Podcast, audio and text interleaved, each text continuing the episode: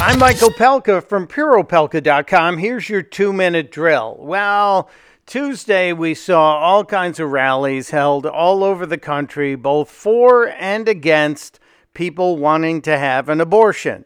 There were pro life people, pro choice people, and then there were people like Senator Mazie Hirono. Mazie, in case you didn't know how the uh, name is pronounced, it rhymes with not lazy, not hazy.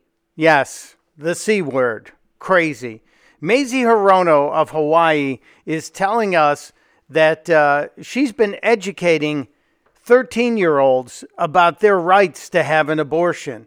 Listen. I just left 60 eighth graders from a public school in Hawaii, and I told them I was coming to a rally in front of the Supreme Court, and they said, why? And I said, it's because we are we have to fight for abortion rights. The senator from Hawaii is focused on teaching 13 year olds, eighth graders, that they have a human and legal right to have an abortion. How about we teach teenagers? Not to get pregnant while we're teaching them about the country. But there was something even dumber happening in New York City. The president of New York City Planned Parenthood said this to a frothing crowd. And it's not just an attack on women, it's an attack on anyone who can or might get pregnant, including transgender men and gender nonconforming people. This is the kind of craziness we're dealing with.